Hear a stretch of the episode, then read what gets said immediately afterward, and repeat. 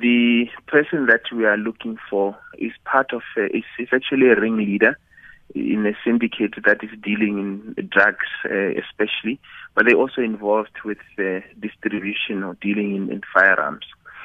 Um, what the National Commissioner did a few weeks ago was to instruct crime intelligence uh, to lead in working together with the other divisions to compile a list of uh, 15 top syndicates in the country. She further then instructed the provinces uh, for each province to say who are the top uh, most wanted people in your province and to compile a list of 30. So this individual featured on the Gauteng list of the most wanted and they also their syndicate was part of the top 15 and that's why we are very pleased with the success yesterday. We know who he is and we are pursuing him. And we are pretty confident that uh, in the not too distant future, we'll be able to announce to the nation that we have him in our hands. And of course, him being the ringleader, but uh, are you on to any other suspects as well?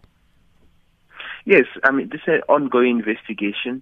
We are working very hard. We've identified a number of people um, that uh, we believe are working with him, and we are pursuing them as well. And yesterday, uh, there were three people that were found in the house that have been arrested. We need to uh, interview them and uh, you know try and establish as to if they were involved uh, in this uh, syndicate. And uh, then, of course, we have uh, Richard. I don't know if you heard, uh, Lieutenant, uh, the um, SMS uh, that I read out just before I started speaking to you. Uh, people are so yeah. worried in Gauteng at this point in time about this Mercedes Benz gang that's been doing the rounds. Yes. Look, I, we, it's unfortunate that the, the media coverage so far has not been reflecting our side of the story. Um, we have arrested five people um, so far, and these people are going to be appearing in court. We are working very hard. Uh, we've got a team that is following up um, on this uh, gang that uh, is reported to be terrorizing various communities.